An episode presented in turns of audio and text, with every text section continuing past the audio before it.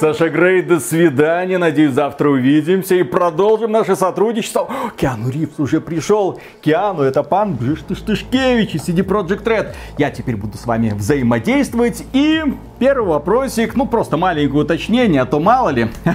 Сколько раз вы брали в рот и готовы ли вы повторить это в будущем? Чего? Понятно, вы не по этим делам. А сколько раз вы принимали в задницу и готовы ли вы повторить это на камеру ради искусства? Под чем? Ну, понимаете, наши сценаристы придумали удивительный поворот. Вы встречаете Адама Смешера, и между вами возникает искра. Он протягивает вам 300 евро долларов, а вы своей серебряной рукой. А? Участвуйте в этой галимой порнопародии на киберпанк без Ой, меня. До свидания. конечно, голливудский профессионал. То кучу денег сэкономим. О, кстати, э, Джонни Синс, добрый день. Это пан Бжиштышкевич из CD Projekt Red. Да-да, создатели Киберпанк 2077. А не хотите ли примерить на себя роль Джонни Сильверхенда? Только теперь он будет зваться Джонни Сильвердиком, и его цель поиметь весь Night City. Сколько вы берете за одну сцену? Саша Грей вообще-то берет в сто раз меньше. Что значит она старуха, про которую уже все забыли? Ну, до свидания. Киану, вернитесь, пожалуйста. Мы уберем эту сцену с фистинга. Такую идею запороли.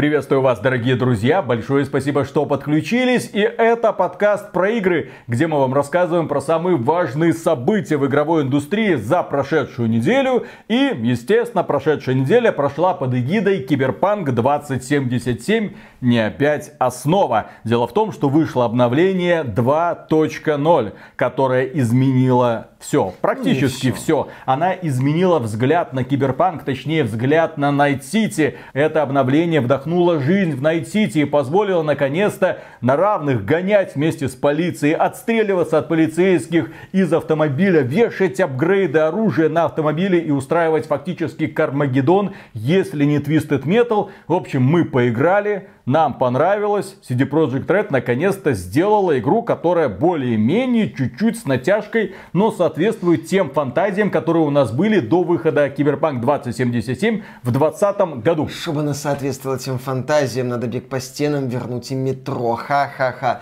Но вообще CD Projekt Red улучшила ряд составляющих игры. Да, доработала, переделала, обновила, осовременила систему полиции, которая теперь более-менее соответствует стандартному GTA клону. Не то, чтобы это было как-то сильно надо, не то, чтобы это как-то Мне это глубо- было надо. не то, чтобы это как-то глубоко использовалось в миссиях, особенно сюжетных, естественно, это не может там использоваться, но это такой вот занятный штрих для открытого мира, почему бы и нет. Также полностью переработали систему прокачки, которая теперь, я так понимаю, полагается на различные полезные умения, а не кучу каких-то странных бонусов, которые непонятно зачем существуют. В общем, CD Projekt Red сделала ряд важных таких шагов по улучшению игры. Естественно, никто Киберпанк 2077 не собирался пересобирать с нуля, это логично, но ряд аспектов подкрутили, улучшили, переработали.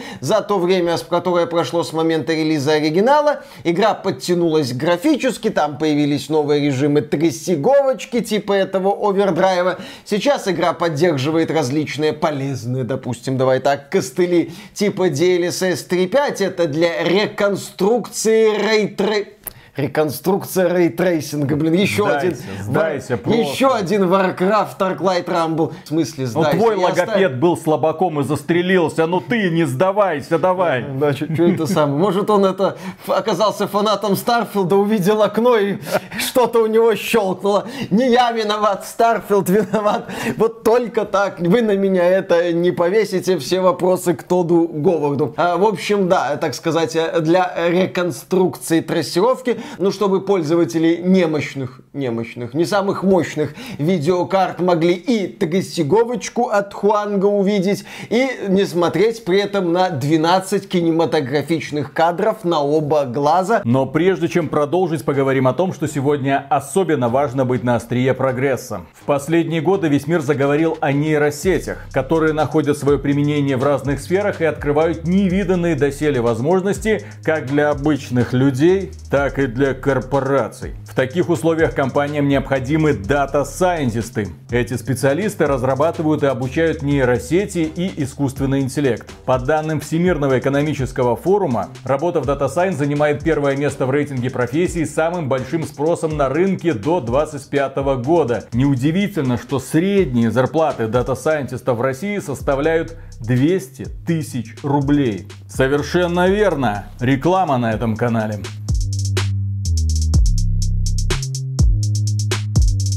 Сегодня в нашей интеграции онлайн-школа Skill Factory. Она не старается привлечь вас громкими обещаниями войти в список Forbes сразу после покупки курса или стать гуру IT, не прилагая никаких усилий. Но если вы действительно хотите освоить новую профессию и настроены добросовестно проходить образовательную программу, онлайн-школа гарантирует, что по окончании курса вы будете обладать необходимыми знаниями. А главное, навыками и практическим опытом, который так ценят работодатели. Если вы хотите обучиться обучиться профессии дата-сайентиста и научиться создавать нейросети, то мы рекомендуем записаться на курс Data Scientist с нуля до Pro, который разработан совместно с профессором МГУ. Программа подойдет даже тем, у кого нет опыта в IT. Всему научат самых азов. Вы получите практику на проектах от реальных заказчиков. Это позволит вам создать сильное портфолио и получить преимущество перед другими людьми при трудоустройстве. Более того, с 10 месяца обучения студенты могут претендовать на позицию начинающего специалиста специалиста в IT-компаниях. Skill Factory окажет вам необходимую помощь при составлении резюме и подготовит к собеседованиям. Если вы не найдете работу после окончания обучения, то вам вернут деньги. Это подтверждает договор компании. Проходите по ссылке в описании или по QR-коду на экране. А по промокоду GPT Games вы получите скидку 45% на все тарифы при покупке курса Data Scientist 0 до Pro. При покупке курса в сентябре вы получите в подарок мини-курс по применению нейросетей типа ChatGPT в работе Scientist. Skillfactory учит тех, кого берут на работу. Да, Киберпанк стал лучше, Киберпанк сделал шаги вперед. На самом-то деле, вот глядя на Киберпанк сейчас, глядя на отношение к игре, которое с каждым годом становилось чуть позитивнее, я вот смотрю на это, и да, мне хочется вновь задать такой вот вопрос, ну, он останется без ответа, руководителям CD Projekt. А что, вот в 2022 году условный Киберпанк 2.0 нельзя было выпустить? Нельзя. Да, и, конечно, нельзя. Тогда бы они не получили десятки миллионов Тогда долларов. Тогда бы они много денег потратили. Они бы они бы тогда получили чуть меньше денег. Они бы тогда не смогли, наверное, себе расписать вот эти рекордные по меркам Польши, а не только польской инди-индустрии премии. Конечно, это все было сделать нельзя. Но в некой альтернативной Нарниева Валинорской реальности, где разработчикам Киберпанка 2077 дают необходимое время, чтобы они, допустим, в 2022 году на ПК, PS5 и Xbox Series без прошлого поколения консолей консолей. Выпустили Киберпанк 2077, который выглядел бы и работал как Киберпанк 2077 2.0.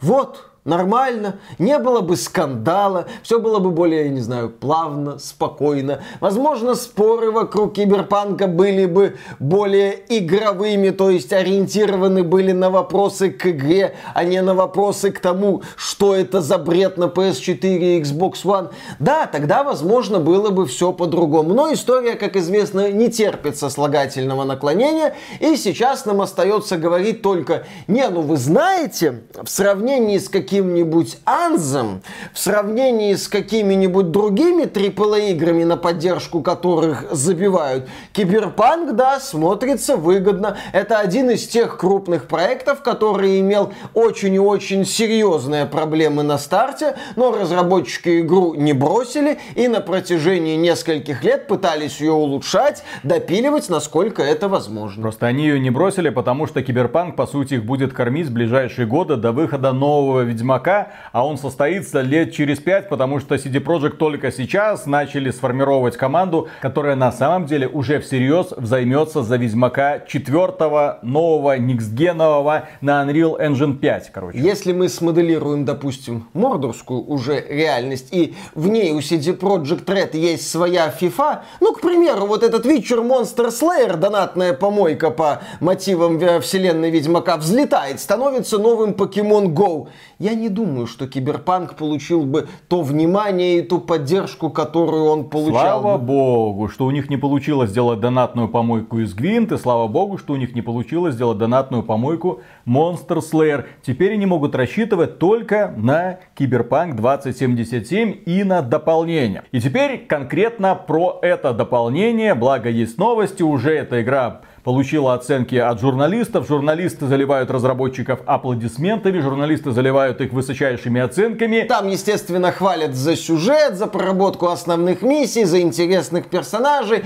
за крутые события. В общем, все те достоинства, за которые люди полюбили оригинальный киберпанк. Отмечается, что там в игре можно провести несколько десятков часов, кто-то там 20 провел, кто-то 30 и даже не освоил весь контент. Там основная кампания что-то там 15-20 часов часов. То есть вроде как не скоротечная. Я этому рад. Меня эта информация вдохновляет, потому что до релиза я побаивался, что там по продолжительности. Но посмотрим, что оно будет, так сказать, в полевых условиях, когда люди приобщатся к киберпанку. Я, конечно, не думаю, что CD Projekt Red второй раз провернет этот фокус с тем, что обзоры от верхнего интернета будут отличаться от реальности. Но хрен его, блин, знает. Но я буду буду смеяться, если онлайн Киберпанк 2077 в день выхода дополнения в несколько раз превзойдет онлайн, допустим, Старфилда. Ну, в несколько раз. О, боже мой, они опять вспомнили про Старфилд. О, сегодня Виталик, вы много а сколько раз мы услышите держались? про Старфилд. Сколько мы держались? Вот, вот за каждую минуту с начала этого подкаста, что мы держались и не вспомнили Старфилд, этот подкаст заслуживает лайка. Вот, вот сколько минут мы не говорили про Старфилд, что наконец-то можно говорить, слава богу, полилось. Вот каждый лайк. И нет, за каждое упоминание Старфилда дизлайк ставить не надо. Это стрелочка не поворачивается. Просто когда мы стримили Киберпанк 2077 2.0, Каждый раз, вот когда я что-то видел, хорошо реализованное, например, постановочную сцену, например, бесшовное перемещение по городу, ну, то есть ты заходишь в дверь, поднимаешься по лестнице, поднимаешься на верхний этаж, заходишь в лифт, там спускаешься, садишься в машину, перемещаешься на другой конец города, ни единой загрузки, и ты, вырвавшись из этой духоты Старфилда, такой, а что так можно было? Нормально анимировать каждую сцену, нарисовать приятный взгляду персонажей, создать правдоподобную вселенную, которая работает по понятным законам. Когда ты выезжаешь за пределы Найт-Сити, ты видишь какие-то фабрики, какие-то парники, где выращивается зелень, которая, естественно, потом попадает на прилавки. Ну, ты понимаешь, как это работает. Видно, что этот мир рисовали люди, у которых есть более-менее какая-то связь с реальностью. А тот говорит, ладно, ладно, ладно, все, все забудем все. ненадолго про Старфилд. Да, да, это просто моя боль. Я... Ну, просто вот лежит Старфилд, я не могу просто пройти угу. мимо, не пнув его по яйцам. Да. Извините. Да, идет Виталик по лесу, видит Старфилд, сел на него и сгорел нахрен. В общем, если верхний интернет в этот раз нам не приукрашивает картину насчет дополнения, то я не побоюсь этого слова, но у Киберпанк 2.0 плюс Phantom Liberty есть даже шансы зацепиться за, ну, номинанта названия игра года. Посмотрим, как оно получится в конце этого года. Есть, правда, одно но, на что вы, несомненно, обратили внимание в нашем скетче. Дело в том, что, да, для участия в дополнении пригласили актрису, профессиональную Стримеры. актрису, я бы даже больше сказал, популярную кухонную стримершу Сашу Грей, которая также вам известна по многим картинам короткометражного обычно содержания, как раз таки, чтобы быстро посмотреть. А сколько ты вообще роликов Саши Грей видел?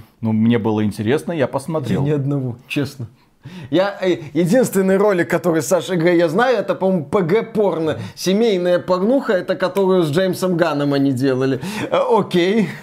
В общем, есть такая актриса. Она даже у Урганта была, если ага. что. И Ургант пригласил туда же ее фанатов. Прикол хочешь? Давай. Я порнуху с Берковой видел неоднократно, а вот с Сашей Грей не видел. А я с Берковой не видел, а? кстати. Скинуть, кстати? Не надо, не надо. Спасибо. Ну да ладно, я Спасибо, не надо. Я, на флешке Я с Сашей Грей-то познакомился исключительно в образовательных сценах. Мол, что за девушка, что потом пожать плечами и сказать, а разговоров-то было. Причем... Ничего выдающегося. Причем у меня там Таких ролик, где... полно. Конечно. Причем у меня там ролик, где и сам процесс, и процесс съемок с разными прикольными моментами. Посмотрим, поржем обязательно. Так вот, дело в том, что Саша Грей это девушка, несомненно, талантливая. У нее даже книга есть. ну, что-то уровня Бузовой, я так понимаю. Ну ладно, ну, допустим, ладно. хорошо. И дело в том, что она ведет стримы. А голос у Саши Грей, ну... ну прикольный. Ну, прикольный непри... неприятно. Я не знаю, ну, то, ли, хотя, хоть то, ли, то ли эти связки помяли, как-то они не восстановились, то ли что. Ну, как-то такой слишком пронзительный. То ли микрофон у нее плохой. Ну, короче, мне не нравится. Ее пригласили на роль диджея в Киберпанк 2077. И это первая за последние годы задокументированная роль, которая получена буквально через постель. Что это? Через постели многие. Ну, потому а, что типа ими, это? именно эта дорожка привела ее конкретно сюда. Ну, зачетка сыграла за Сашу Грей, я понял. Естественно. И вот директор по адаптации на английский язык Борис Пугач-Марашкевич Пугач. Пугач, это ж такое детское ружье. Ну не суть. Ну ладно. И он сказал, это странствующий радиопират. Саша Грей, точнее ее персонаж. Мне кажется, ее образ во многом вдохновлен Сашей Грей. Это такая квинтэссенция Саши Грей. Уберите из имени Саша первую последнюю букву и получите Эш. Она загадочная, непостижимая, активистка собственной повесткой, сохраняющая инкогнито. Такую героиню вполне под силу воплотить самой сексуально раскрепощенной женщине Голливуда. Так что Эш очень подходит для роли Саши. Независимая, неудержимая, с резкими и беспощадными заявлениями. Саша передала эту энергетику, озвучивая Эш. Это самая важная задача для актера идеально воплотить персонажа. Кстати, Саша добавила для своей героини несколько реплик на отличном гаитянском креольском. Вот, в общем, Саша Грей нашла бэкдор и пробралась в систему киберпанка. А теперь послушайте меня, mm-hmm. душного деда, Ой. буду немножко нравоучение вам рассказывать. Давай. Я каждый раз горю, когда какую-то порноактрису приглашают в какой-то коммерчески успешный проект. Это может быть какая-то там Ева, Эльфи, там Вартандер или еще кто-то. Почему? Потому что других знаменитых женщин в похожих проектах вы почему-то не увидите. По какой-то причине пиар-менеджеры немного поехали на этой теме, и они решают, так, вот это самая известная женщина, которую мы можем пригласить, чтобы привлечь мужскую аудиторию, ну, естественно, порноактриса. Таким образом, популяризируются эти профессии, простите. Таким образом, они входят в нашу нормальность. Мол, что такого? Просто, ребят, да что такого? Просто порноактриса. У них берут интервью, их приглашают приглашает Ургант, они участвуют в каких-то там развлекательных передачах, а другие девочки, которые их смотрят, такие, а, так все, что нужно делать, это вот это. Да я могу точно так же. Сколько она заработала? 5 миллионов долларов за первый год, да я могу точно так же. Нафига мне это спорт, нафига мне это образование, нафига мне это профессия, нафига мне вообще хоть что-то. Я буду как она. Вот вам для девочек прекрасная модель для подражания, которая продвигается через соцсети, через передачи и через игры теперь. Самая знаменитая женщина в игровой индустрии, пожалуйста, Саша Грей. Да, Виталик только что узнал, что у каждой девушки после 18 есть аккаунт на OnlyFans. Поздравляю. Омерзительно. Отвратительно. Ссылки на этот аккаунт дать? Потом поговорим. Да, вместе да, с роликом. Друзья, если вы разделяете мое мнение, пожалуйста, поддержите этот ролик лайком. Если вы поддержали его лайком, то вы и есть сопротивление. Ой, Шлюхи ой. не пройдут. Ой-ой-ой. Дед морализатор стоит, елы-палы. Нет у тебя популярного аккаунта на OnlyFans, вот ты и бесишься. Никто не подписывается. Вот именно. Следующая новость. Киберпанк 2077 Phantom Liberty озвучили голосом мертвого актера. CDPR использовала искусственный интеллект. Да, к сожалению, актер, который озвучивал в польской версии Виктора Вектора, он умер, да? И CD Projekt Red вместо того, чтобы переозвучивать полностью эту роль, они озвучили вот эти вот реплики при помощи искусственного интеллекта. И как они говорят, получилось вроде неплохо, но поскольку это на польском языке, вряд ли мы это сможем оценить. Но, пожалуйста, нейросети потихонечку проникают даже в AAA игровую индустрию и вам про это рассказывают. Мол, мы взяли голос актера, использовали, смотрите, все круто. Очередное доказательство того, что компании будут использовать нейросети и никуда от этого не деться. Нужно искать способы только, чтобы как-то это регулировать, дабы не возникало каких-то неприятных ситуаций. И следующая тема. Дело в том, что Миша, да, только что напомнил нам, что Киберпанк 2077 это одна из самых высокотехнологичных игр, потому что в ней используются все технологии. Вот на какую технологию вы пальцем покажете, она, естественно, есть. DLSS 2 имеется. DLSS 3, конечно же. DLSS 3.5, да. Ray tracing какой угодно, супер, мега, пупер освещение. Вот эта трассировка пути. И все это работает. И более того, на нищебродской видеокарте RTX 4090 удается со всеми включенными настройками на максимум, ну, естественно, с DLSS включенным на производительность или там супер производительность, но все-таки добиться твердых, как скала, 70 FPS. Вот он, next-gen. Он уже, друзья, совсем рядом. И компания Nvidia, естественно, продвигает эту идею через Киберпанк, показывая на Киберпанк как на единственного представителя такого рода. Мол, посмотрите, mm-hmm. вот, есть игра, в ней все просчитывается совершенно честно, если включается вот эта вот настройка. Правда, для этого нужна вот такая вот видеокарта. Ну что, у вас нет 2000 баксов? Ну что вы за нищеброды такие, идите купите. Ну и компания Nvidia заявляет будущее графики в играх за DLSS и искусственным интеллектом. И вице-президент NVIDIA по исследованиям в области машинного обучения считает искусственный интеллект ключевым направлением развития. По его признанию, рендеринг в родном разрешении уже не лучший способ получения максимально качественного изображения. Графика в играх движется в сторону реконструкции и масштабирования изображения с помощью ИИ, который в будущем может отвечать за весь процесс рендеринга. Мы вам эту игру сейчас нарисуем. Прямо в реальном времени. Смотри, ну, это, мы уже проговаривали, но это всегда смешно мне с этого. У нас есть искусственный интеллект, который достраивает разрешение с 720p до 4К. У нас есть система искусственного интеллекта, которая дорисовывает кадры. У нас есть система искусственного интеллекта, которая дорисовывает трассировку лучей. В Старфилде у нас есть система, да, это по сути типичная случайная генерация, ну пусть будет нейросеть, которая рисует планеты. Может уже нейросеть просто игры начнет делать где-то так в реальном времени, для чего даже компьютер будет и не нужен. Ни компьютер, ни консоль. Ты просто садишься и нейросеть перед тобой на каком-нибудь виртуальном экране рисует тебе игру. Звучит забавно, да, там компания Nvidia говорит, ну, ребята, про технологии, про будущее, посмотрите, есть же киберпанк. Вот вам киберпанк, как пример такой вот технологичной игры, которая работает. На мой взгляд, DLSS делает киберпанк еще красивее, чем в родном разрешении.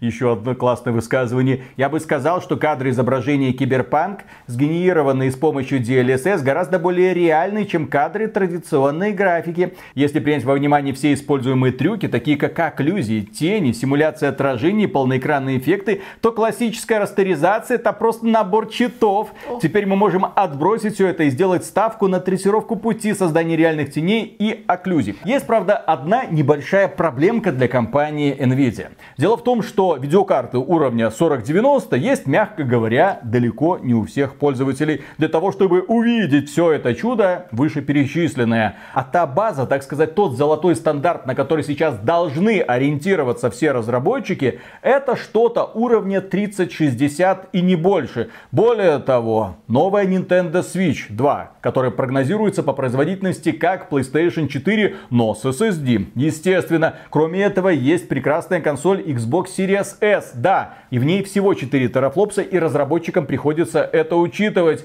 Теперь, наконец-то, iPhone 15 Pro Max какой-то. Разработчики говорят, да мы на этом iPhone можем запустить Resident Evil 4 и нормально пойдет в 30 FPS.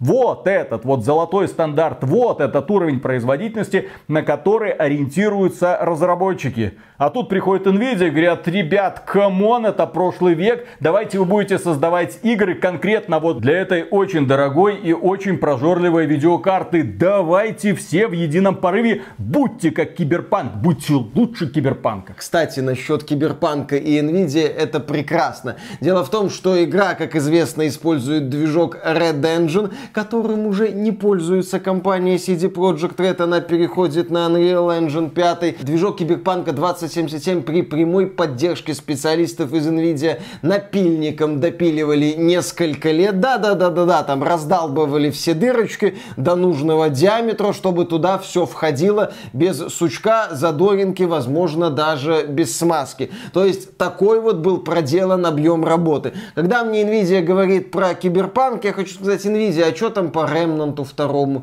Что по Immortals of Avium, который в 720p на консолях работает, а на ПК в 3080 средние настройки не тянет? Ну, как это вот мне понимать? Почему я вижу игры, которые непонятно почему тормозят, когда все время там Doom 3 на GeForce 4 не очень хорошо работал, TI даже.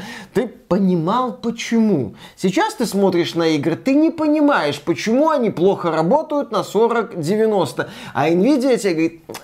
там DLSS будет. Там все будет, все Три DLSS включи одновременно, да. они все сделают. И еще одна новость, которая показывает, что Nvidia, естественно, будет упирать на нейросети, искусственный интеллект, потому что именно эти технологии будут ее кормить в ближайшие годы, и, скорее всего, это станет ее основным источником бизнеса, потому что есть игровые видеокарты, да кому они интересны, особенно в условиях, когда мощности, в общем-то, уже уперлись в потолок. Почему они уперлись, мы вам сейчас расскажем. Это будет в секции не про Nvidia, но тем не менее. Так вот, Nvidia отгружает так много ускорителей, что поставки измеряются в сотнях тонн. Ну, они говорят, что ну зачем вам считать в штуках? Мы поставили 900 тонн серверных графических ускорителей. Ну, расслабьтесь, пацаны. Э, в общем, у нас большие объемы, капитализация растет, все лимиты на 23 год уже исчерпаны. Сколько можем произвести, сразу все в ноле продается, делают новые заказы, а мы не успеваем. Надо, наверное, 20 тысяч новых заводов где-нибудь там построить. В общем, у компании Nvidia все хорошо. А в это время, как мы уже упоминали, на айфонах можно запускать уже, в принципе, большие игры. Но есть одна маленькая проблема. Все вы знаете про iPhone 15 Pro. Да, тот самый, на котором можно запускать Resident Evil Village, Resident Evil 4 и даже в будущем Assassin's Creed Mirage. И этот iPhone уже протестировали. Ну, не техноблогеры, не техноблогеры, а энтузиасты. И один китайский энтузиаст под ником Geeker One китаец сообщил, что вот он померил производительность в игре Genshin Impact и определил, что производительность в новом айфоне выросла всего-навсего на 4%.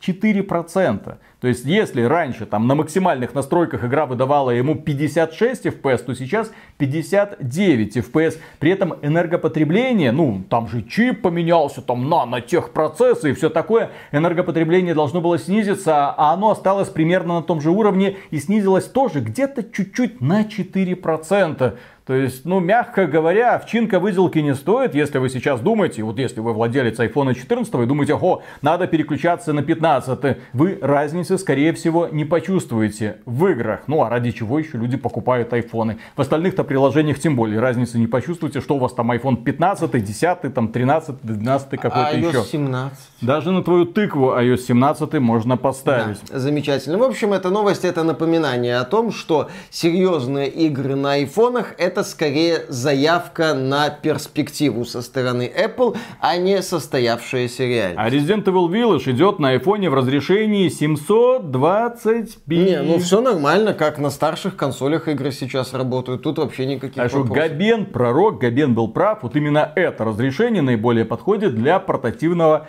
форм-фактора. То есть деле... технически iPhone может тянуть, но кто сказал, что он будет это тянуть на достойном уровне, как взрослые системы? Но может, ну уже может. Повторюсь, Хорошо. в вопросе больших игр на айфонах Apple здесь работает на перспективу. Следующие новости относятся к нашей любимой компании Microsoft, которая продвигает свою консоль Xbox. Про все утечки корпорации Microsoft мы вам недавно рассказали в другом ролике. Сейчас же некоторые новые факты поступили. И один из фактов показывает, что Xbox вот это вот семейство Xbox Series состоит из двух, мягко говоря, неравноценных частей. С одной стороны есть Xbox Series X, вот это самая мощная и производительная игровая консоль на рынке. Флопс. И Xbox Series S. Как вы думаете, какой процент по продажам занимает Xbox Series X? Ну вот, допустим, Microsoft продала 20 миллионов консолей. Сколько миллионов консолей продали Xbox Series X? Мало. 10 миллионов. Пишите, пишите. Там Да, 8 миллионов, 7 миллионов, 5 миллионов. Оказалось, только 25% из этой доли приходится на Xbox Series X. Остальные продажи это Xbox Series S. 75%. То есть всего-навсего 25% пользователей Xbox знают, что такое ну, современная консольная графика уровня PlayStation 5. А я очень рад этой новости, потому что определенные компании, которые не хотят тратить деньги на оптимизацию, будут вынуждены это сделать, потому что при таком соотношении продаж Microsoft от Xbox Series S точно не окажется. И то, что у некоторых разработчиков, у кого руки растут оттуда, откуда ноги, будет таки болеть известное место, но им придется эти руки напрягать, чтобы хоть как-то свой говнокод оптимизировать. То есть технически сегодня на рынке существует три консоли. Это Nintendo Switch, правильно, она старенькая, уже доживает свой век, скоро приходит новое поколение. Есть PlayStation 5, которая едина во всех лицах. Есть PlayStation 5 Digital без дискового привода. Есть стандартная консоль PlayStation 5 с дисковым приводом. А есть Xbox Series. Так вот, это поколение Xbox Series представляет по большей части Xbox Series S. А Xbox Series X это где-то там, в сторонке. На него, естественно, вот на эту самую производительную игровую консоль рынок плюет, не замечает и знать не хочет. Вот у них есть вот эта Xbox Series S на 4 терафлопса, есть PlayStation на 10 терафлопс, и есть Nintendo Switch на хрен знает сколько там терафлопс. Мало. Главное, что следующее поколение будет на уровне где-то PlayStation 4, то есть там полтора терафлопса. Ну. Ну или там целых два терафлопса, что-нибудь такое. Вот такая вот картина складывается. Компания Microsoft, конечно, не в восторге от того, что эти данные всплыли на поверхность. Более того, согласно их предварительному анализу, они ожидали, что Xbox Series X это будет где-то ну 35%. Ну, уверенная такая вот одна треть, даже немного больше. А получилось всего-навсего четверть. Ну и, судя по всему, эта ситуация будет еще изменяться. По крайней мере, пока будет продаваться Xbox Series S и Xbox Series S черная вот это вот на 1 терабайт, которая сейчас тоже неплохо рванула вперед и способствует продажам Xbox Series.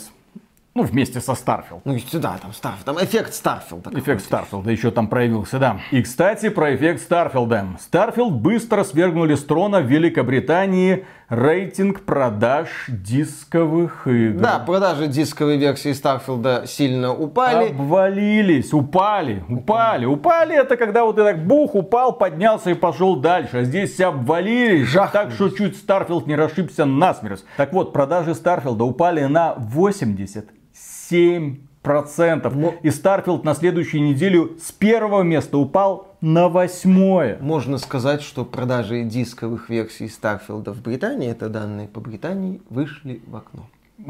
Давно этой шутки не было, тоже надо, так сказать, напоминать. Мы держимся, но мы не можем в себе это держать долго. На первое место вернулся Hogwarts Legacy. На второй The Crew Motorfest. Внезапно, очевидно, после нашего ролика, где мы сказали, да, хорошая игра, нормально, можно брать. Там Ubisoft еще отчитался. Марио Карт. Зельда, GTA 5, елки-палки, Star Wars, Майнкрафт. И на восьмом месте Starfield. Ну ничего, триллионы, миллиарды, Питер Мулине, лиарды пользователей есть в геймпассе. Они в Starfield играют. Кроме этого, последние данные из Японии показывают, что Starfield вообще примерно никак на Xbox не продается. Ну, не заметили японцы, что такая игра вышла на Xbox. При этом э, в Японии популярны игровые компьютеры, и Starfield есть в топ-100 по продажам в японском стиме. В общем, если когда-нибудь ваша жена отправляет вас на Wildberries, вам выдают какую-то вещь, вы думаете, что это за хрень, на что потрачены наши деньги, Помните, когда-то Фил Спенсер вложил деньги в японскую локализацию Старфилда. И в этой связи стоит немного дополнить новость из нашего прошлого ролика про Microsoft. Ну, когда Фил Спенсер пообещал, что если там число подписчиков сервиса Game Pass не удастся довести к 30 году до 100 миллионов, то мы закроем нахрен игровое подразделение. Вот что-то я сомневаюсь. Что-то я сомневаюсь. Вот особенно после таких вот новостей, что удастся довести до 100 миллионов количество подписчиков сервиса Game Pass.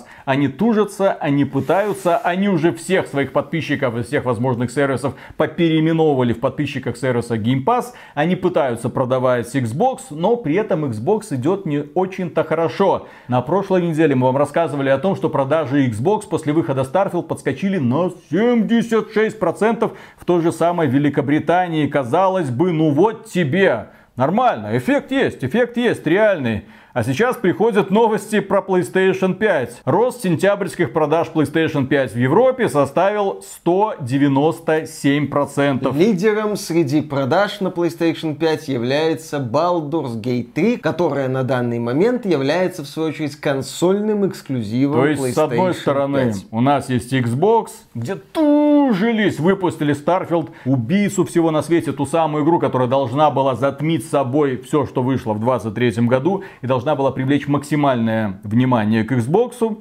А тут на этом фоне PlayStation выпускает какой-то там Baldur's Gate, продажи подскакивают на 197% и Sony, в общем-то, уходит довольный. А 20 октября Зачем уже на напрягаться? PlayStation 5 появится Spider-Man 2. 10 октября, правда, на Xbox появится Forza Motorsport, но Spider-Man 2 выглядит как более мощный бренд.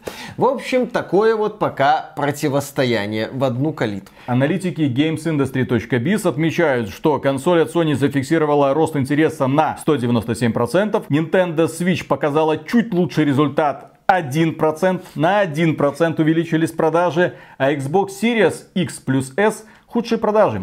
Продажи упали на 12%. В общем, грусть, тоска. Ладно. Ну, это Европа. Это, это Европа. Это, вот это, это не важный рынок. На американском рынке, очевидно, у Фили Спенсера все хорошо. Поверим, так и есть. В случае с Microsoft остается только верить. Этого вполне достаточно. Ну, когда-то у оригинального Xbox все было плохо везде, кроме США. Теперь Xbox Series S повторяет путь великого предка. Следующая новость очень странная про компанию, которая вскоре будет принадлежать Microsoft, имеется в виду Activision Blizzard. Новость очень странная, и я ее, честно говоря, не понял. Возможно, вы мне поможете, дорогие друзья, в комментариях. Blizzard добавила валюту Overwatch 2 в российский Steam, опубликованы цены в рублях.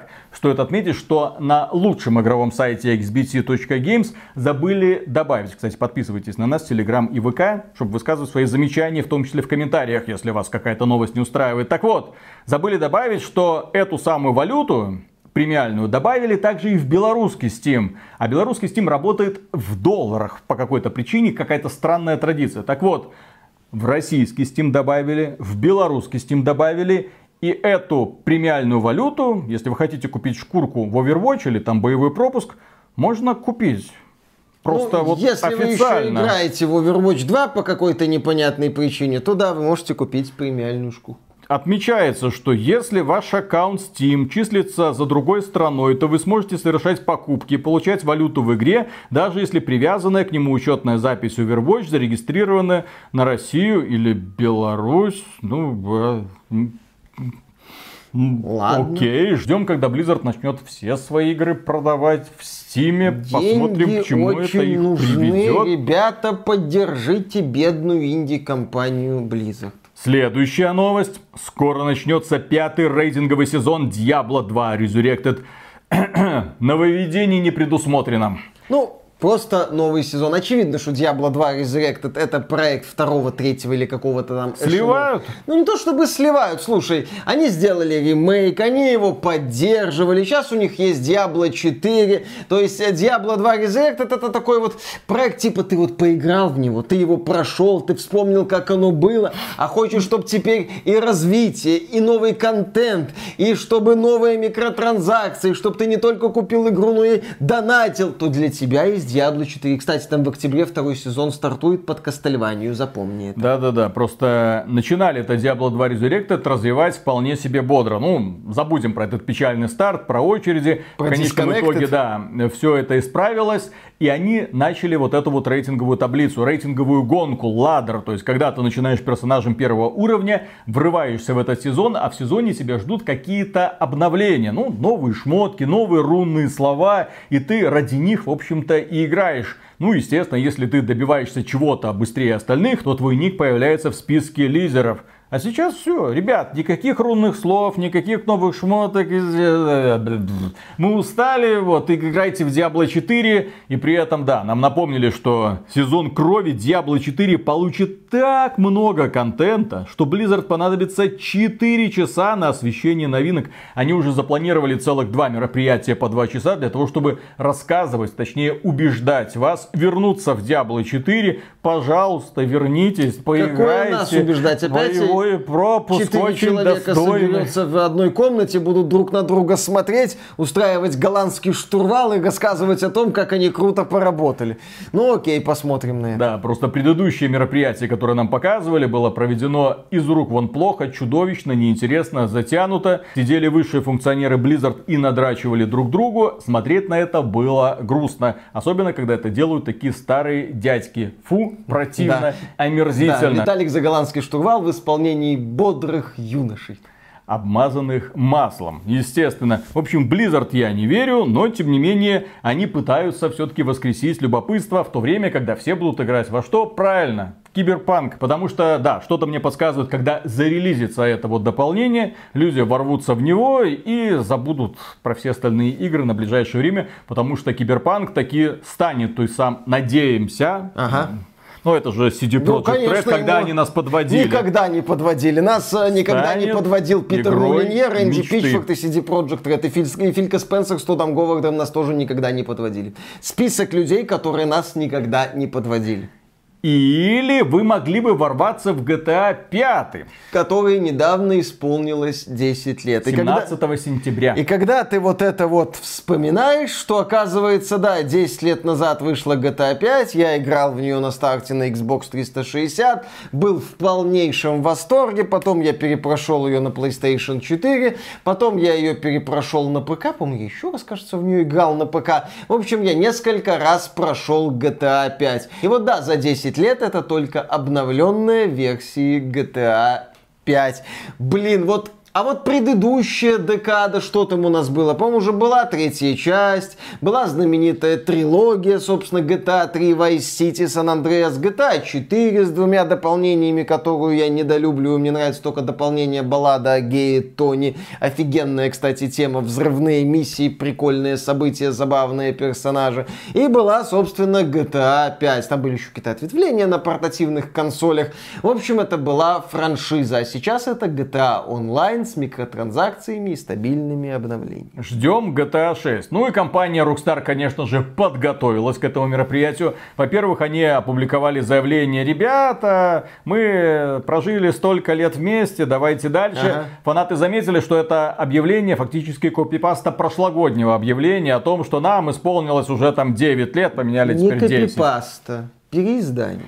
Это переиздание. Обна- обновление. Обновлю. Ремастер. Ремастер, Всё да. правильно. Вот, а, возможно, будет ремейк. Разработчики отметили это событие ну, тем, что выдали игрокам несколько косметических наград, различные бонусы, припасы, в общем, как-то скромненько. 10 лет, блин, вот оно, путешествие длиной 10 Да, лет. кстати, оно подходит к концу. Ну, блин, вот она, ключевая точка. Нужно было устроить супер-мега праздник. Что ж это такое? Никакого праздника. Вообще нет ощущения праздника. Никакой И вот праздник. фанаты, да, они про это и говорят. Так хотелось повеселиться, а в итоге их обманули, подвели. И, к сожалению, приходится дальше с этим жить. А что касается компании Ubisoft, то у нее-то на улице внезапно праздник. Компания Ubisoft сообщила об успешном старте Crew Motorfest. Это рекордный старт для франшизы. Отмечается там вовлеченность, что люди охотно тратят деньги на дополнительные покупки, что игра демонстрирует какие-то сумасшедшие по сравнению с предыдущими частями скачки вперед. Правда, конкретных цифр я не наблюдаю.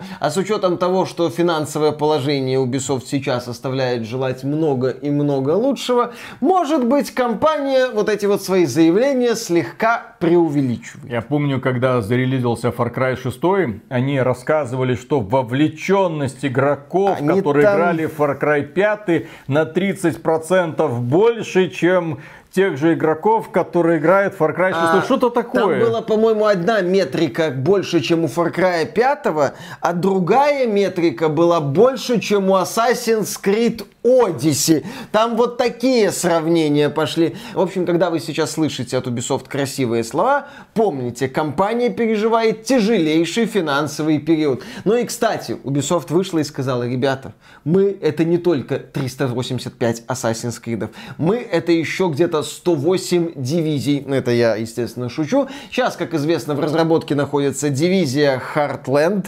дивизия Resurgence, там одна из них для мобилок, не помню какая. Resurgence для мобилок, хорошо. Э, но это еще не все. Ubisoft вышла, э, достала откуда-то из какого-то вот места пониже спины бумажку, расправила ее и сказала, а мы делаем дивизию 3. Да, официально в разработке новая номерная большая часть дивизии, информации ноль. Это типичный бумажный анонс, э, так сказать, для инвесторов, а не для игроков. Плохо идут дела и у компании Square Enix, которая недавно рассталась со своим руководителем Йосуки Мацуда. Ну, кстати, Square Enix в последнее время активно заявляет, что продажи Final Fantasy 16 соответствуют ожиданиям. Это, кстати, было после того, как по сети пробежала информация, что капитализация Square Enix сильно просела э, после релиза Final Fantasy 16, но Square Enix не отчаивается. В частности, она заявляет, что хочет делать AAA игры по не самым известным франшизам. Крона, Триггер. А, на фоне оглушительного успеха Rage 4 и в целом успешного развития серии Resident Evil а, запахло, возможно, возрождением серии Паразит Ив. Да, это была такая прикольная игрушечка. Первая часть совмещала элементы из Resident Evil и боевую систему со случайными сражениями в стиле JRPG. Ну, там э, была как то АТБ боевая система, то есть там у тебя накапливалась энергия, ты атаковал, там не полноценно пошаговая система. В общем, такая вот тема. Может быть, что-нибудь возродят. Legacy, а, Legacy of Kain это уже Square Enix не принадлежит. Кто помнит Paradise Следующая новость. Новые игры Final Fantasy VII не поддерживают кросс-сохранение. Прогресс из предыдущей части переноситься не будет. В смысле, прогресс из ремейка не переносится в Rebirth? Да. Так это же как бы продолжение, это же как бы три... Не Rebirth, Перерождение. Перерождение с поддержкой реконструкции трассировки лучей. Че, э, временная эксклюзивность. Второй Мишин логопед вскрывает вены в ванне. Запускает Старфилд сначала и забывает закрыть окно. Упал. Э, интересный мем запустили. Ну ладно. Э, так вот, э, странная система. Ну ладно. Я просто окей. думал, что одна игра продолжение другой, как Baldur's Gate 1, Baldur's Gate 2. Тем более, что Final Fantasy 7 ремейк это не ремейк, это ремейк вступления Final Fantasy 7. Поэтому логично, что прокачанные персонажи в оригинале продолжат путь в перерождение, но тем не менее, вместо этого, ну, это как новая игра, и все, и долбитесь, вот там открытый мир, чокоба, и все, развлекайтесь. Ну, Ладно. Ну, ждем э, ребят, mm-hmm. вот, чтобы, так сказать, отправиться с Клаудом и компанией в новое приключение. Я видел демонстрацию игрового процесса в рамках ТГС, показывали новые кадры сражений. Ну, в принципе, логичное продолжение ремейка, все нормально. Следующая новость. Mortal Kombat 1 откровенный грабеж. Геймеры в шоке, что Warner Bros. просит 70 долларов за Switch-версию Mortal Kombat да. 1. Э, ладно бы Switch-версия при такой вот графике продавалась за стандартных, хотя нет, это все равно было бы неадекватно. С учетом того, как э, Mortal Kombat 1 выглядит на Switch, так игра еще и стоит как полноценный Next Gen. Э, почему? Потому что компания Warner Bros. может прогревать Марио Гоев, Тупизм просто, вот абсолютный. Вот каждый новый ролик находим новые уровни. Да, мы соревнуемся с разработчиками. Не мы. Не мы. Хорошо. Я соревнуюсь с разработчиками игр. Они по оптимизации ищут новое дно. Я по шуткам. Я в это время рядом с тобой сгораю от стыда. Марио Бред. Ладно, в общем, компания Warner Bros. просто хочет денег с владельцев Switch в формате «мы можем, почему бы и нет». Там, кстати, они уже пообещали исправить какие-то проблемы в Switch-версии. По-моему, единственный способ исправить проблемы Switch-версии Mortal Kombat 1 это отменить эту игру, вернуть всем покупателям деньги, а картриджи где-нибудь закопать в пустыне рядом с копиями игры. Да, выглядит она нормально. Нормально? Для, для Nintendo Switch. Switch. Зачем? Ты другие игры на Nintendo Switch видел? Вполне себе нормально. Просто ребята, которые платят 70 долларов, они такие, блин, ну графика говно, графика не как на PlayStation 5. Почему мы за это платим 70 долларов? А не фанаты ли Nintendo Switch совсем недавно нам рассказывали, что графика не главное геймплей. Ну так если геймплей жизни. уникальный, а как геймплей, в Зельде, да, например. Не-не-не, а здесь геймплей хороший, это Mortal Kombat. О. Весь геймплей перенесли, О, да, пожалуйста. Да, да, да. Магазинчик такой ага, же. Ага. Шмотки, конечно, не такие красивые, но магазинчик такой ну, 10 же. 10 баксов, Донатить это налог на Next Gen, Switch это не Next Gen, это уже это давно пас... не налог на Next Gen. Ага, это уже давно база. Ну, я понял, я же говорю, несите деньги, Warner Bros. они нужны. Я вообще удивлен, что некоторые люди покупали Mortal Kombat 1 на Nintendo Switch. Это же бред. Или они думали, что игра внезапно раскроется. Это не Starfield, игра да, не Starfield на свече нет, он не раскрывается. Следующая новость. Рейтинг Mortal Kombat 1 обвалился до 2 баллов из-за дискриминации игроков из России и Беларусь. Да, мы, да, да. эти новостники с xbt.game, что они себе позволяют? И Беларуси все время. В общем, да, как известно, что Warner Bros. отключила э, прямой доступ для пользователей из России и Беларуси к сетевым возможностям Mortal Kombat 1. Пользователи за это напихали ей на метакритике. Ну, собственно, вскоре после релиза выяснилось, что э, на консолях можно переписать DNS, и все будет хорошо, подключается к онлайну. Да, пройдите сюда, туда, вот там впишите то-то, и нормально сможете можете играть Серия Mortal Kombat 1. Есть вопрос скорее компании Warner Bros. Нахрена такое сделать? Вот какие-то вот эти хитрые манипуляции для того, чтобы, чтобы вот эти, они купят нашу игру, но не поиграют.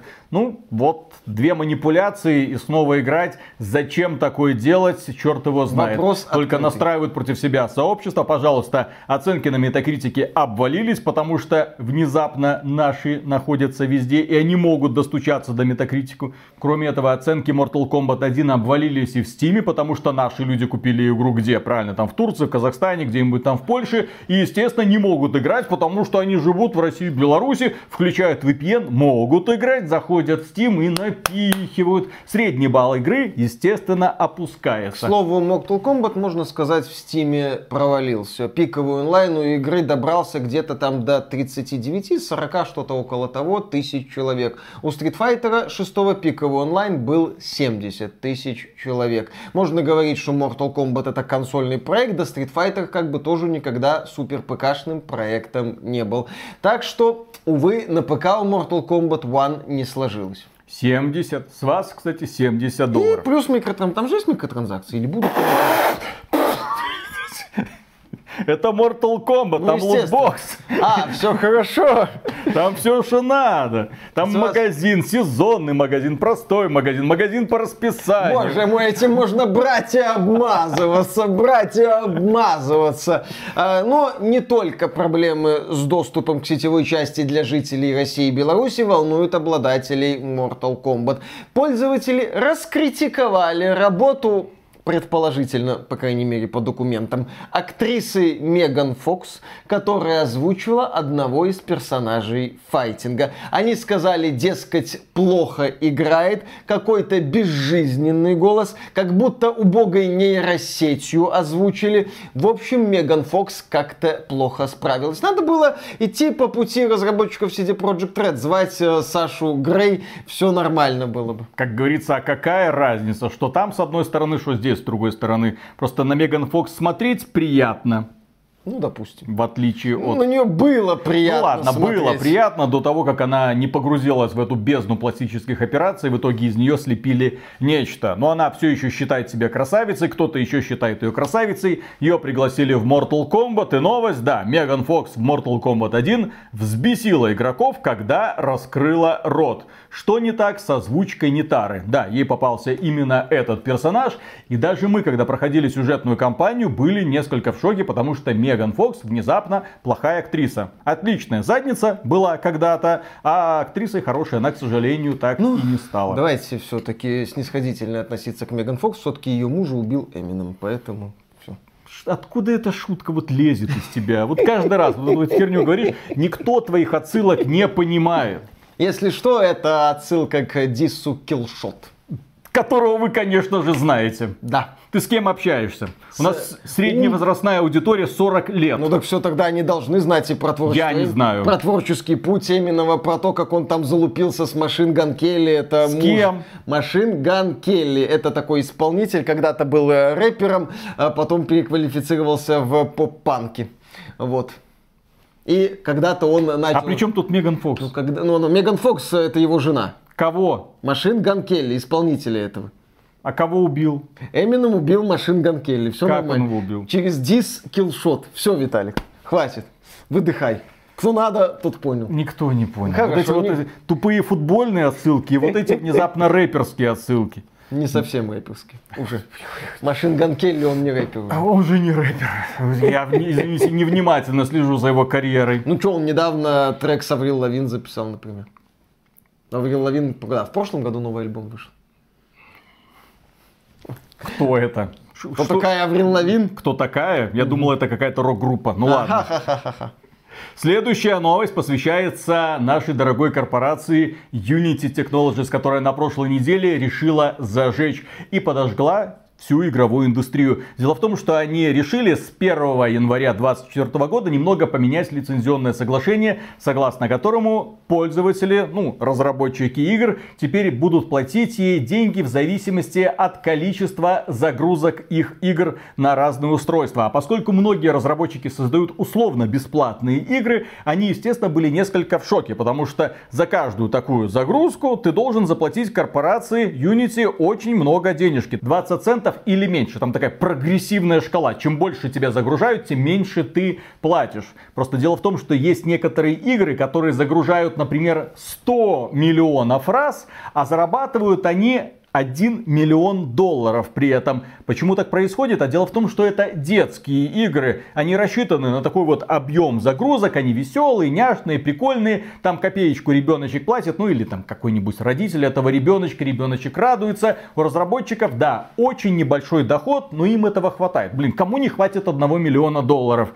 Ну, а компании Unity по этим новым правилам разработчикам придется заплатить больше 1 миллиона долларов, потому что 100 миллионов загрузок. Все, ты должен компании Unity все деньги, которые ты заработал, и еще немного больше. Естественно, многие, когда начали подсчитывать вот по этой прогрессивной шкале, сколько я должен компании Unity, люди начали возмущаться, там бойкот, угрозы, да мы вас придем. В итоге некоторые офисы даже были закрыты ненадолго. Компания Unity быстро провела экстренное совещание, и такая, во-во-во, Вы нас не так э, поняли. Unity извинилась за изменение политики взимания платы за установку и скоро внесет в нее изменения. Мы услышали вас, мы приносим извинения за путаницу, недовольство, вызванные политикой взимания платы за установку, о которой мы объявили во вторник.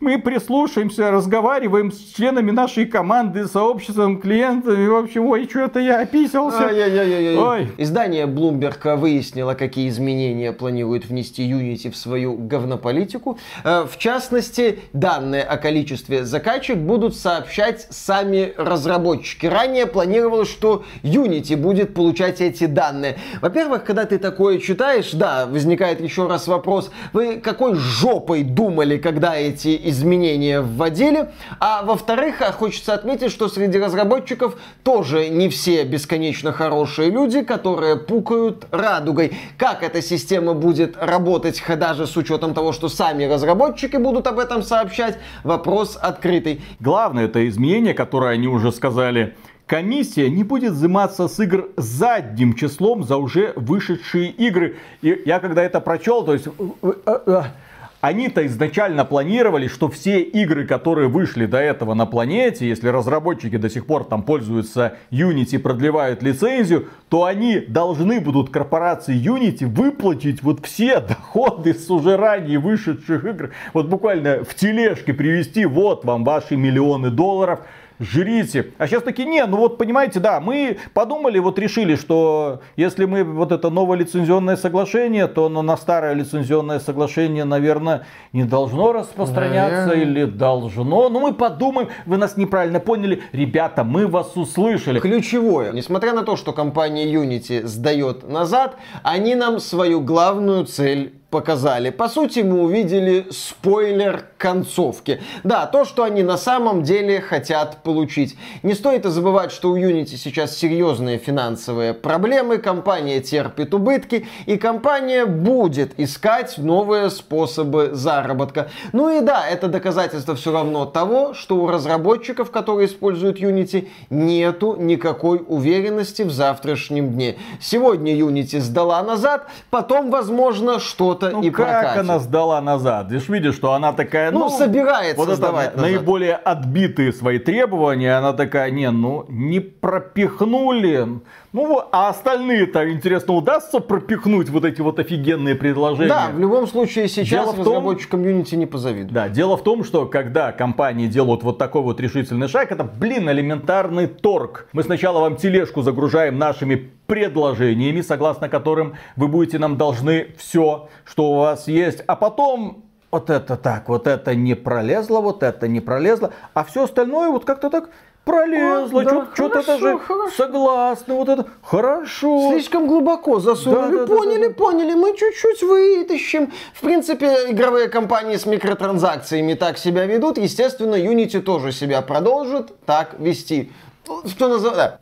Опа. Продолжая тему про Unity, Unity не хочет, чтобы разработчики отдавали положенные ей деньги на благотворительность. И здесь интересная ситуация. Согласно новым правилам о комиссии за установки, Unity не должна пытаться взыскивать с разработчиков деньги, отправленные на благотворительность. То есть появилась такая вот лазеечка для разработчиков. Если они выходят за рамки определенных лимитов, вместо того, чтобы отправлять деньги корпорации Unity, они могут отправить их на благотворительность, таким образом заплатив немного меньше. Но Unity такая, не, ну вот эта вот организация какая-то там Planet Parenthood, ну, которая занимается услугами по охране репродуктивного здоровья, и детская больница туда же входит. Это политические группы, а донаты политическим группам не считаются за благотворительность, поэтому, слышь, все деньги несите сюда. А, в общем, Unity пытается найти хоть какой-то способ улучшить свое финансовое положение. И да, доходит до срачи, что вот эта вот организация, она не благотворительная, она политическая. Хотя, в принципе, благотворительность и политика это очень близкие темы. В смысле? Не, что, детям не хочешь помогать? Не помогать детям. Да, да, да, да. да. Не как... делай детей. Да, да, да. Не да, воспитывай да. детей. Как там в собачьем Эгоист. сердце вам не жалко детей Германии? Жалко. Тогда, может, занесете? Нет, почему? Не хочу.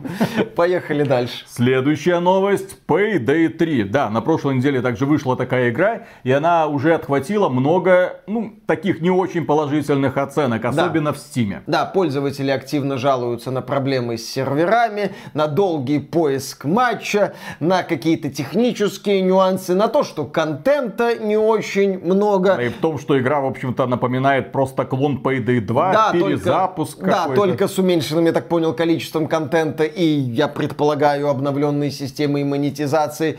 В общем, старт у Payday 3 в Steam не задался. Собственно, пиковый онлайн там был в районе 77 тысяч человек, в то время как вторая часть в свое время преодолела отметку в 200 с хреном, там 270, что-то такое было э, в онлайне игроков в пике у Payday 2. Да, можно, а, кстати, нет, нет, нет. В это время сейчас должен сюда вбежать Филька и сказать, минуточку, вообще-то Payday 3 есть в сервисе Xbox Game Pass. И именно там играют триллионы, миллиарды игроков. Только там люди по-прежнему не могут нормально подключаться к серверам, потому что компания почему-то эту проблему с беты не устранила. А мы играли в бету, и во время беты мы сидели и ждали ждали, когда они сервера снова включат. А они, оказывается, даже на релизе не догадались этого сделать. Да, кто бы мог подумать, что для запуска сетевой игры, ну, кооперативной игры, нужна хорошая сетевая инфраструктура. Это, кстати, не все забавные новости вокруг Payday 3. Дело в том, что незадолго до релиза игры а, разработчики Payday 3 под давлением общественности убрали из проекта систему защиты Денува. Дескать, да нахрена, да как вы смеете, да что это такое? Раньше Денувы не было, раньше было лучше. И это лучшая реклама Денува из возможных. Да, они убрали эту систему защиты, естественно, игра появилась на торрентах, и выяснилась забавная тема, как оказалось, с пиратской версией можно подключиться к серверам игры и спокойно грабить банки. Ха-ха-ха. Так сказать, удар в спину капиталистам. Ограбление состоялось. Да. Кроме этого, на прошлой неделе вышла очень миленькая, такая очень няшненькая угу. игрушечка под названием Party Animals.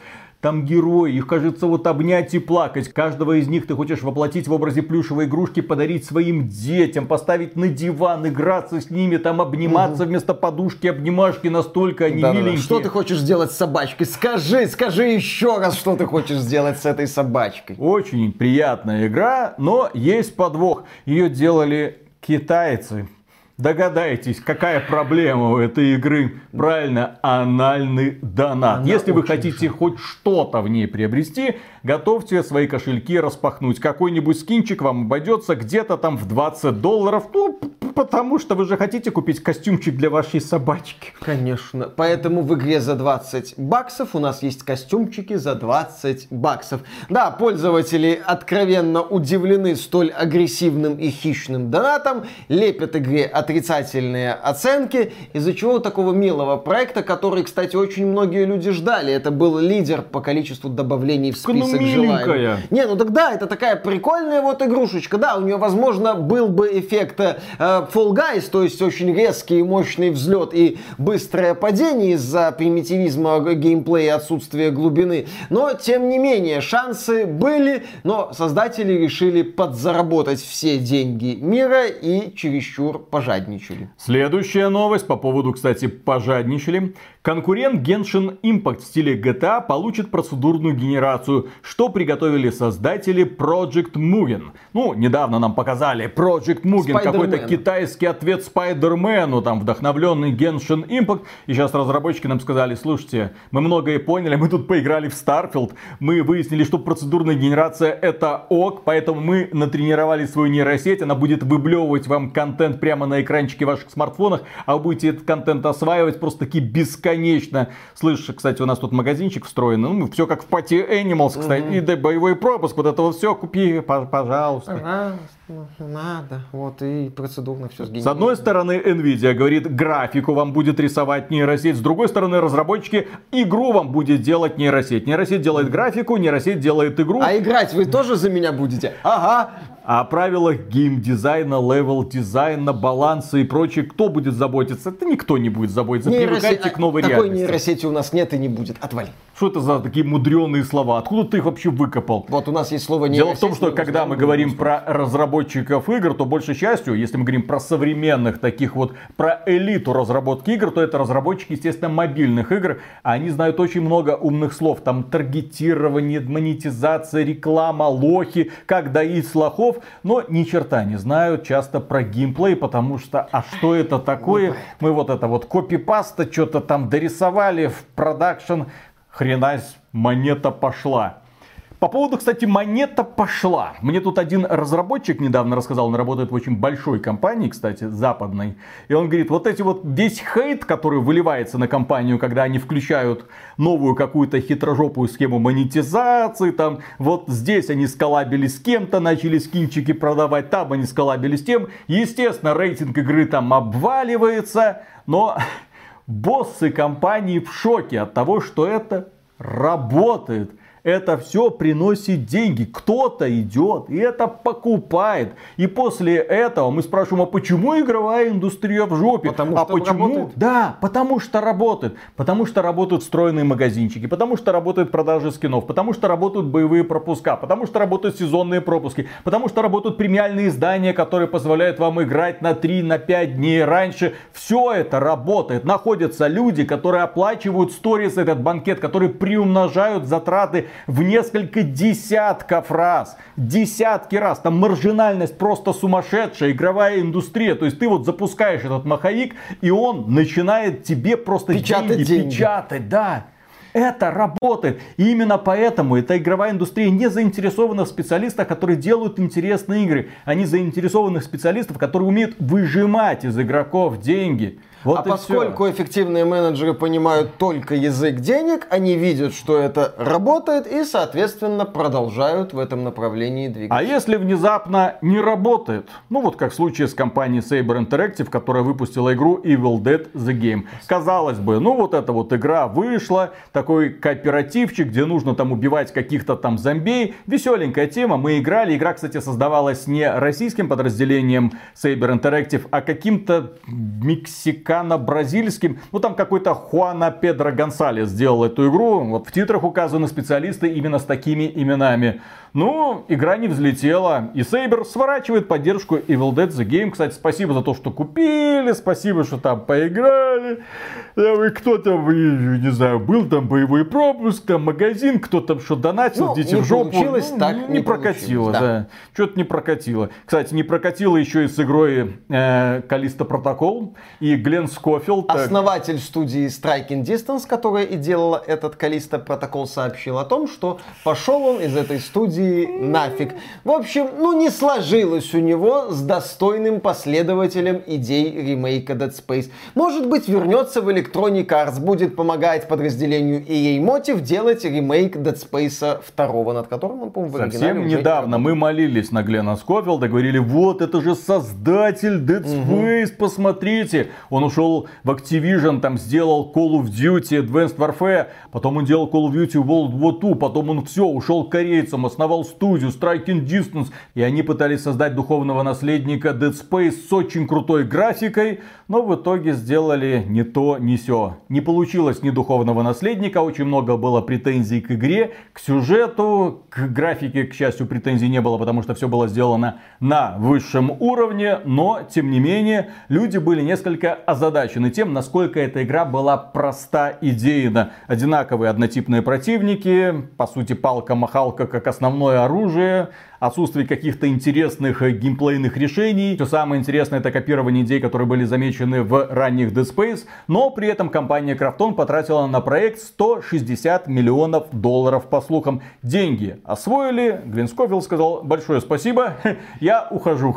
Я устал, я ухожу. Кстати, в своем финансовом отчете компания Крафтон даже не упоминала о проекте Callisto Protocol. Кстати, творческий директор Dead Space, который работал со Скофилдом над Advanced Warfare и World War II, на медне высрал Immortals of Avium. Э, Бывшие разработчики Dead Space как-то вот не могут. Миша прошел эту игру И, кстати, мы даже хочет сделаем. про нее рассказать Да, вам. про такую игру стоит рассказать. Еще одна новость тоже про таких вот горе-неудачников.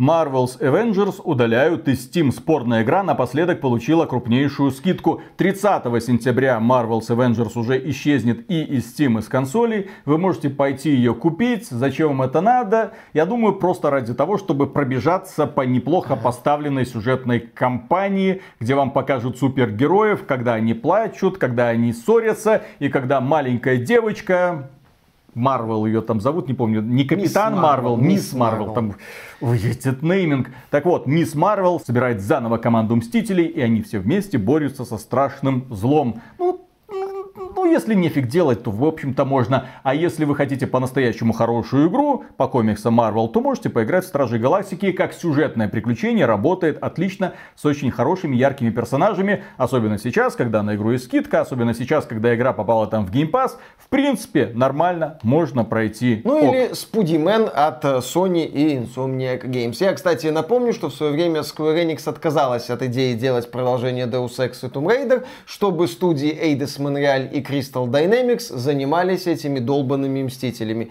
А теперь все западное подразделение Square Enix принадлежит компании Embracer Group, что уже не является каким-то позитивным моментом. Дело в том, что компания Embracer Group, тоже переживающая очень непростую финансовую ситуацию, э, сокращает расходы и закрывает студии. На днях Embracer Group отметила, что, возможно, продолжит закрытие проектов и студий, но будет пытаться искать внешнее финансирование для своих игр, чтобы минимизировать возможные увольнения и закрытие. А также стало известно, что из студии Crystal Dynamics уволили сотрудников немного, всего 10 человек. Но здесь, что интересно, студия Crystal Dynamics сейчас, как известно, занимается в том числе перезапуском проекта Perfect Dark для Microsoft. Поэтому, когда будет новый Tomb Raider, хрен его знает. Скоро, игра... скоро. Ну вот три части сейчас переиздадут совсем скоро для Nintendo Switch. Блин, пусть бы классику. они переиздали нормально э, классику эпохи PS2, я был бы доволен. Потом переиздадут, а, ты ну, не беспокойся. Я подожду, я подожду.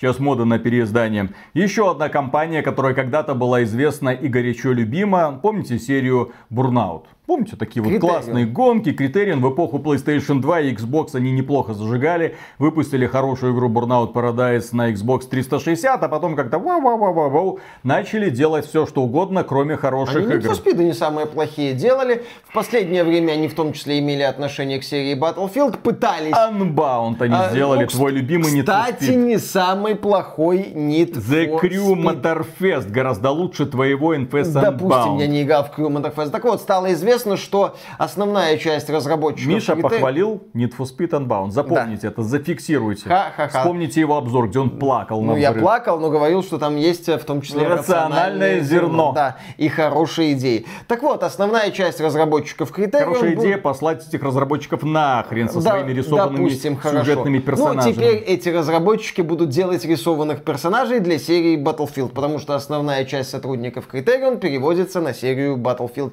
А здесь ничего удивительно, потому что, во-первых, Criterion имела отношение к Battlefield, как я уже сказал, а во-вторых, компания Electronic Arts ныне принадлежит компания Codemasters. Это создатели Грида, Дерта, Формула 1. Формула 1. Да, то есть это компания, которая в основном специализируется на гонках. Логично предположить, что серию Need for Speed отдадут в руки Codemasters. А что касается студии Criterion и ее участия в разработке Battlefield, я напомню, Именно они создавали эту неудачную королевскую битву для Battlefield 5. Мы его долго ждали, наконец он вышел, вот это огненное кольцо сжималось. Отряды пытались выживать в этих условиях, и примерно никому это не было интересно. Проект родился и через пару дней умер. Вот такие вот игры делает Критериан. К сожалению, ни одна из них не взлетела. Критериан это просто имя. Каждый раз, когда он говорит, вот такая-то легендарная да, создатели студия. Бурнаута времен PS2, да, там да, этих да. создателей Бурнаута, наверное, уже ни одного и не осталось. и дело. Не надо путать вывеску с именем человека, который отвечал за эти с проекты. С реальными людьми в студии. Когда-то студия Criterion делала офигенный шутер Black. Где это все? Кстати, Black был классный. Да? Хороший такой спиномозговой, тупорылый, клюквенный, но все-таки шутан, да. который позволял тебе красиво настреляться по болванчикам. И плюс к этому в этой игре была очень достойная графика для PlayStation 2. Когда ты смотрел, что разработчики выжили из этой PlayStation 2, ты такой, как у вас это получилось? Еще одна новость. Боевка Vampire the Masquerade Bloodlines 2 была как в Dishonored, но ее переделали и предложили троллить врагов. Поговорили некоторые журналисты с разработчиками с Chinese Room, которые сейчас занимаются разработкой Bloodlines 2, и те сказали, что вот мы видели старые наработки, вот это вот эта чушь, вот это вот влияние а, immersive симов, вот эта вот попытка сделать геймплей в стиле Dishonored. Мы решили от всего этого отказаться, мы решили подарить вам возможность почувствовать, что такое настоящий вампир. Вы теперь настоящий вампир, и именно по-вампирски будете преодолевать препятствия. Если раньше вот вы видите дверь, и нужно было там искать ключ, какую-то фомку, чтобы взломать взломать, как-то там перепрыгнуть, но вы же вампир. У вас есть какие-то вампирские способности, и вы будете пользоваться ими, чтобы проходить там сквозь двери там, или куда-то протискиваться. Ты такой, а, ну понятно, хорошо. А что касается сражений, ну вот в сражениях они тоже, вот эти старые разработчики, вот эти неудачники, они хотели сделать что-то типа Dishonored, но нас это не устраивало, поэтому мы решили сделать так, чтобы вы играли со своими жертвами. Помнишь в трейлере, как они играли со своими жертвами? А, вот это говнобоевка? Да-да-да. По-настоящему вампирские способности. Вы почувствуете, что такое хищник. Угу. Ну... Эта игра действительно позволит вам почувствовать себя вампиром. Как и Redfall, вы будете сосать. Я жду. Я да, жду, я когда тоже... эта игра выйдет, для того, чтобы вспомнить разработчикам все те слова, которые они снисходительно говорили про предыдущих разработчиков. Я аж предполагал, что Bloodlines 2, скорее всего, теперь это просто боевичок. Ну, просто... Да, всех Посмотрим. побил, да, поигрался и пошел дальше. Еще одна новость. Бывший директор BioWare хочет, чтобы Dragon Age больше ориентировалась на ПК геймеров. Он так и сказал, вы пиковый онлайн Baldur's Gate 3 видели? Блин. Бывший глава BioWare Арен Флинн считает, что компании при разработке Dragon Age Origins нужно было ориентироваться на Neverwinter Nights. То есть предложить э, людям больше свободы для того, чтобы они создавали моды, приключения, ну как Скарим. Вот за что вы любили Скарим? Вот ты создаешь новые приключения, люди играют в эти приключения, про основную сюжетную кампанию, а, да плевать но на эти нее. долбанные соснольки всю малину да, но вот эти вот долбанные соснольки, вот эти вот ограничения, и в итоге Dragon Age Origins вот стал именно таким. Вот так вот, а там был редактор, а потом, эй, от этого отказались, а потом пошло-поехало. Вот эти там Mass Effect, Dragon Age 2, вот это вот все. Короче, покатилось, покатилось, к сожалению, BioWare не в том направлении. Ну и считает, что что нужно вот возвращаться как-то к истокам. Ну, на то он и бывший глава БВ. Нынешний глава, естественно, будет думать в другом направлении. Как увеличить что? Правильно, прибыль. А для того, чтобы увеличить прибыль, нужно забрать у этих самых игроков все возможности для того, чтобы создавать контент. Мы сами будем создавать этот контент, мы сами будем его продавать. Ну, дождемся Dragon Age Dreadwolf. Игра, надеюсь, когда-нибудь все-таки выйдет. Может, даже будет интересно. А в это время Карлах в Baldur's Gate 3 осознала, что находится в игре с героиней смогли поговорить напрямую. Да, там при определенных условиях можно активировать диалог с Карлах, и а персонаж этот осознает, что является участником видеоигры. Случилось, да, странное. Некоторые условия выполняются, просто здесь вызывает восторг то, насколько глубоко проработана эта игра. Да, то есть вы можете довести Карлах до такого состояния, что она внезапно начнет смотреть сквозь главного героя и увидит экран, а за экраном увидит игрока и начнет общаться напрямую с игроком, понимая, что он управляет ее судьбой. То есть бах, такой внезапное пробитие Кодзима практически гениально. А потом мы удивляемся, почему люди до сих пор так изучают Baldur's Gate 3, почему они заново начинают эту игру проходить, потому что в ней просто бездна каких-то секретов, и далеко не все секреты еще открыты. Разработчики очень многое придумали. Ну, подобные пасхалки, если их так можно назвать, вызывают просто восторг. Потому что ДНД, ну, по сути это это часть нашей вселенной. Это такой вот исекай, так сказать, когда ты проваливаешься в этот фэнтезийный мир. Ну, это японский термин. Это угу. когда ты проваливаешься в этот игровой мир, там ты создаешь своего любого персонажа, и вы вместе с друзьями там дурачитесь. И внезапно вот эти персонажики, с которыми ты взаимодействуешь, такие, оу, Здесь что-то нечисто. Наверное, мы в игре. Очень интересная подробность. Еще одна новость, очень важная. Русская озвучка Black Mesa. Все, Games Voice закончила ее. Можете проходить на сайт Games Voice, скачивать. Доступно, классно. Отличная игра, отличная озвучка. Пробуйте. Black Mesa великолепный ремейк первой части Half-Life. Великолепное боевое приключение. Обязательно поиграйте, если не играли. Еще одна новость. Ну, слава богу, будет на следующей неделе во что поиграть. Нет, это не какой-то там киберпанк Cyberpunk 2077 Phantom Liberty кому нахрен нужен? На следующей неделе вроде бы должен состояться релиз Counter-Strike 2. По крайней мере, компания Valve спросила у пользователей, что вы делаете в следующую, ну, в эту уже среду. Возможно, наконец-то состоится релиз Counter-Strike 2, который Valve нам изначально обещала летом, но лето затянулось. И такое бывает. Да, кстати, подписывайтесь на этот канал, чтобы не пропустить стрим по Counter-Strike 2, где Виталик покажет всяко разным шкалатронам из интернета, топовый дедовский скилл. И последняя новость в этом выпуске. Эммануэль Макрон, президент Франции, восторгается видеоиграми и уверяет, что они не вызывают беспорядков.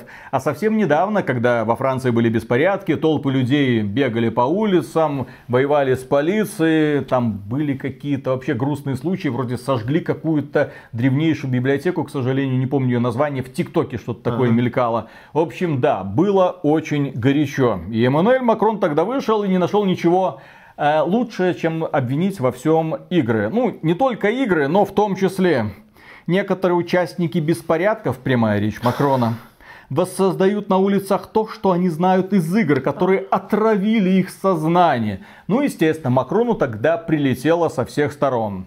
На это обратили внимание СМИ, на это внимание обратили блогеры, не только французские, но в том числе даже мы даже высказались мы. на эту тему. Очередь. Конечно же.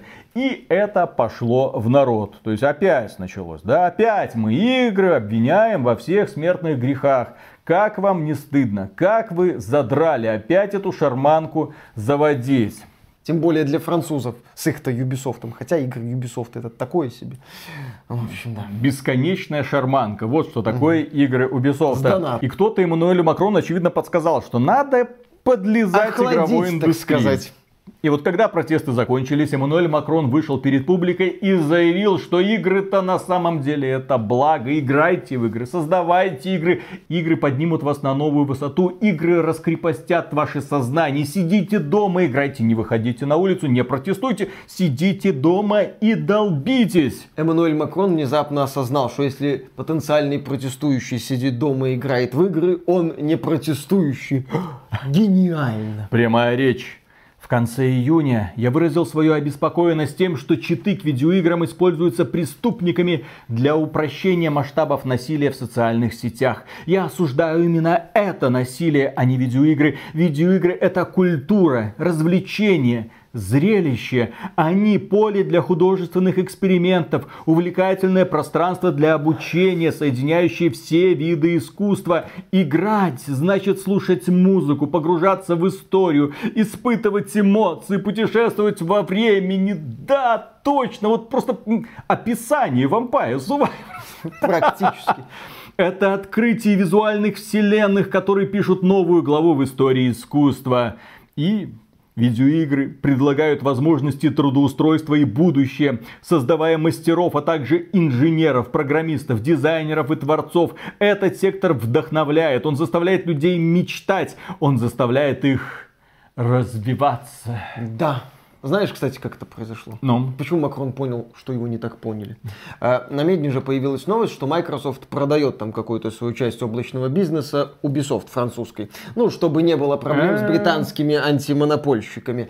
А, вот, потому что у них же проблемы. Почему британские антимонопольщики запретили слияние Microsoft и Activision Blizzard? Потому что у Microsoft будет монополия, по их мнению, в облачном гейминге, что, естественно, бред. Но Microsoft сказал, не беспокойтесь, теперь это вот у Ubisoft, мы не монополисты, и британские такие монопольщики Офигеть. Так вот, Microsoft связалась таким образом с Ubisoft. Ubisoft это французское издательство. Макрон президент Франции. Таким образом, по теории пяти рукопожатий, идеи Фильки Спенсера перешли к Эммануэлю Макрону. Вот, Эммануэль Макрон понял, что его не так поняли по видеоиграм. И когда у Эммануэля Макрона появилась возможность показать этим мелкобриташкам, он показал, смотрите, теперь вся ваша игровая индустрия у меня. Вы мне еще за Жанну Дарк ответите. И на этом, дорогие друзья, у нас на сегодня все. Огромное спасибо за внимание. Подписывайтесь на этот канал, работаем, даже несмотря на то, что у нас забрали свет. У нас просто вот окошко открыто, и благодаря этому это наш единственный источник освещения. Но, тем не менее, приходится выживать даже в таких условиях. И мы выражаем премногогромаднейшую благодарность тем людям, которые становятся нашими спонсорами. Видите, вот, вот выживаем. Спонсором можно стать через Boosty, спонсору или напрямую, дорогие друзья, через Ютубчик. А мы работаем дальше, несмотря ни на что. Хорошо, что это случилось не ночью. Да, Хор... хорошо, что это не во время стрима случилось. И, да, иначе бы вот так уже со свечой сидели вот так вот и рассказывали. Что там Эммануэль Макрон. А, Блин, это, конечно, стрёмный рожа. Не, надо, надо свет отключить, тогда будет на самом деле жутко. Пока. Что, Миша, хочешь еще пошутить, да? Ну давай, давай, пошути, расскажи людям, что ты про них думаешь. Про? Ну давай, ну про обладателей андроидов. Типа там тоже люди, ну, Android не смартфон. У меня жена обладатель андроида. Вот так вот. Чем мне Ну, она еще и женщина. Да. Не геймер, правда, но это на- на- хоть здесь нормально, да. Да, поэтому здесь давайте еще и какие-нибудь такие сексистские шуточки сюда вернем. Да, Давай, Миша, я давай. шучу про изде- андроиды. Да, Издевайся над нашей аудиторией. Я в статистику Ютуба заглянул, я охренел. Друзья, вы знаете, сколько людей пользуются андроидом? Это одна из самых массовых операционных систем. Операционных систем. Да. Нас на винде смотрит людей примерно столько же, сколько через андроид. А что тебя это удивляет? Смартфон это база для большинства людей. Большинство людей пользуются андроидами, все. Так Ну, про- по крайней мере, в странах, на, откуда нас на смотрят. компьютерах, на компьютерах, оказывается, смотрит всего-навсего 40% человек. Ну так компьютеры это уже прошлый век для многих людей. Все. Люди смотрят нас Да. вот на, на смартфонах под управлением Android. Так а а, а раньше мы да, а раньше вот такие, смотрите, что у нас есть, смотрите, что у нас есть. А сейчас все, ты понимаешь, вот это, это, Ну, это это- триггер. Это, кстати, хорошее отражение реальности. Телевизор это либо смарт-ТВ, либо приставка вот эта простая, Xiaomi, кстати, зачастую. Вот, э, телефон, да, тоже все задачи для людей закрывает. Я понял, Ноутбуки кстати, почему в некоторых. России пользуются большим успехом всякие обзоры айфонов. Ну, сейчас же повалило, они же там повыходили, их там техноблогеры начали закупать, там бросать об землю и говорить, о, боже мой, титановый корпус поцарапался. Нам обещали, что он не будет царапаться. А, Я понял, почему пользователи андроидов с увлечением смотрят каждый раз. Ну, потому что основная эта масса просмотров, это как раз пользователи Android, пользователи айфонов, естественно, нет, потому что они такие, о боги, они добавили кнопочку, ничего себе, вот это инновация, вот вам 2000 долларов за эту инновацию потрясающую. Так вот, э, дело в том, что пользователи андроида, мне кажется, каждый раз смотрят подобные шоу Тима Кука и ржут просто. USB-C добавили. Не прошло и 10 лет. Там виджеты появились. И так далее. То есть вот такой вот, знаете, смех из зала, такой постоянно. Чисто поржать. В то время как пользователи айфонов такие, а у нас пятикратный зум. На что пользователи Samsung говорят, стократный не Ага, хотите ли? Кстати, он работает. Там, ну, стократный зум на Samsung прям работает шикарно. По крайней мере, там люди сравнивали, говорили, ну, он приближает и И что показывает. Samsung с этим стократным зумом рассматривает? Прыщ на жопе Люканга? Ха! Почему? Ну, Samsung, Samsung. Ты ж объясняй шутки, а то как-то внезапно это все материализовалось, кстати, в понимаешь? Беларуси видел iPhone 15? По-моему, еще нет в продаже. Так их и нет в продаже. Да, Айфоны, по-моему, только 30 сентября А, ну, поступят. Это пока только у техноблогеров уважаемых. Вот А, они, это титановый корпус, инновации, все такое. Прикольно.